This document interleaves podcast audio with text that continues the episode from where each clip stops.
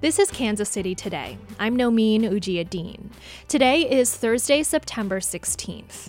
Coming up, Missouri highways are lined with signs warning against drinking and driving, but they're not exactly what they seem. The signs are part of a penalty for the state allowing passengers to drink. The safety improvements are saving lives, but then you have to be able to also think about what impact is the policy itself having on causing those behaviors in the first place. We'll hear more about Missouri's outlier approach to road safety.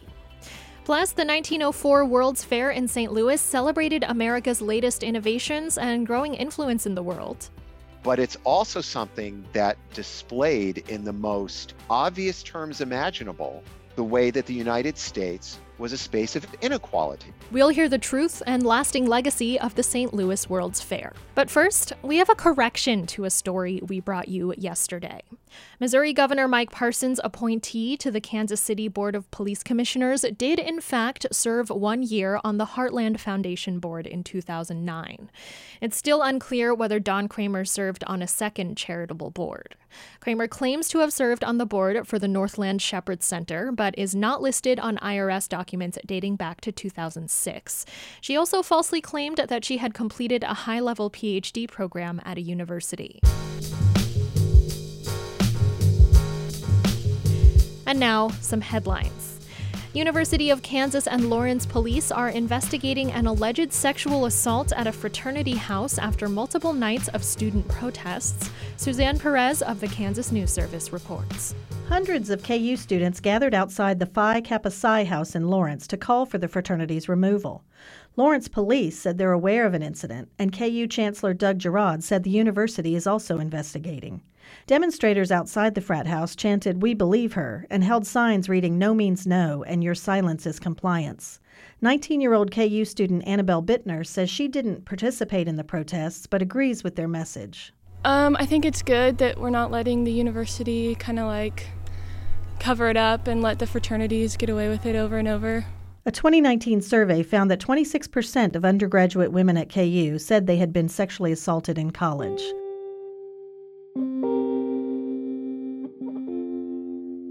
An independence police officer shot and killed a person yesterday afternoon after that person shot and wounded another officer.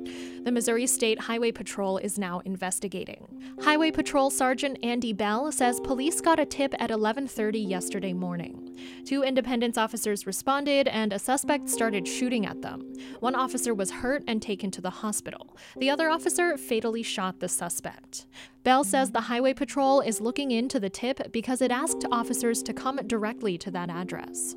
The dispatch that took the call, that entered the call, you know, th- those are going to be some uh, some ways to look into that to exactly find out what kind of tip was this. We just don't have a lot right now.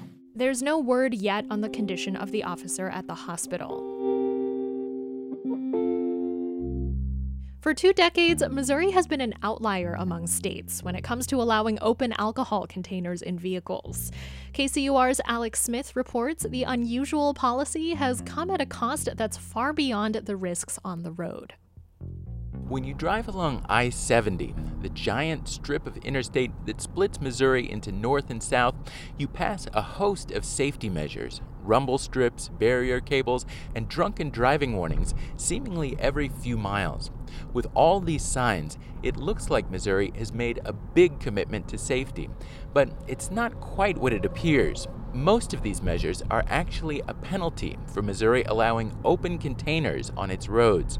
Missouri Department of Transportation safety engineer John Nelson acknowledges the state's policies create a catch 22. The safety improvements are saving lives, but then you have to be able to also think about what impact is the policy itself having on causing those behaviors in the first place. In the late 90s, the federal government approved the Transportation Equity Act for the 21st century, a law that includes prohibitions on open alcohol containers in moving vehicles. Missouri and other states that haven't followed those federal standards are required to divert a percentage of their roadway construction funds to safety programs. In Missouri, that's added up to $370 million since 2001. Data suggests that extra spending might be making Missouri roads safer, more so than the rest of the country. Between 2001 and 2019, traffic fatalities nationally have decreased by 14%. But during the same time, traffic fatalities in Missouri decreased by nearly 20%, according to data from the National Highway Traffic Safety Administration.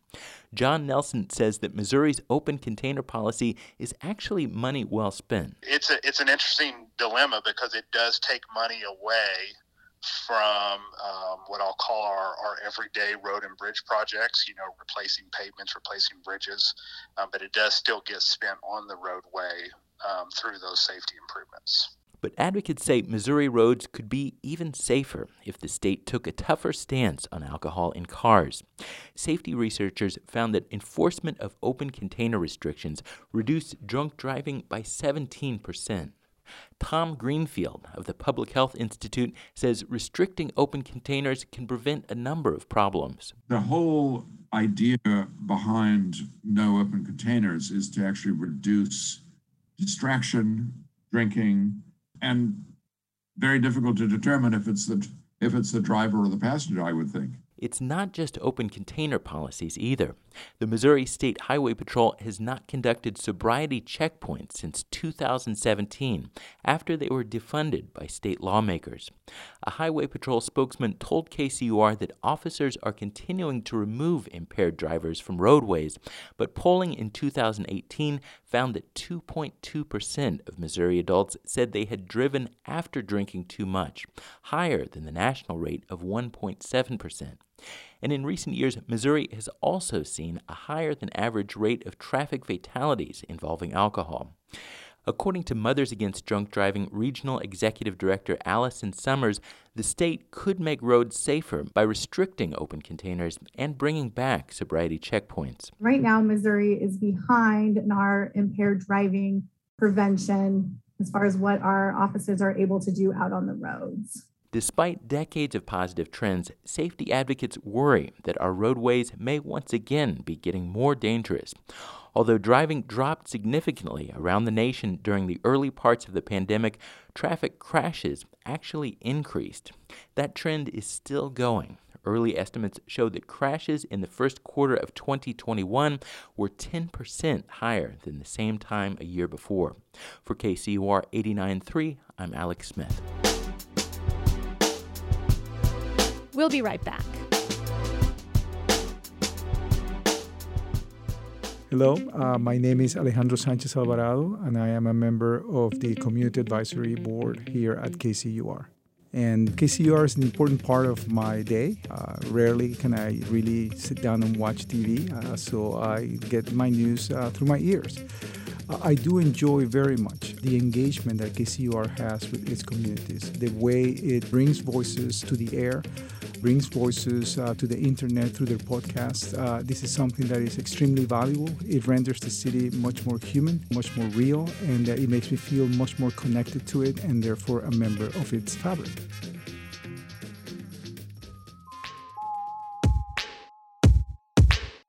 This is Kansas City Today. I'm Nomin Ujiyediin. If you love ice cream cones and hamburgers, then you can thank the St. Louis World's Fair of 1904. But there is a lot about this international event that we remember wrong or don't remember at all. KCUR's Suzanne Hogan reports.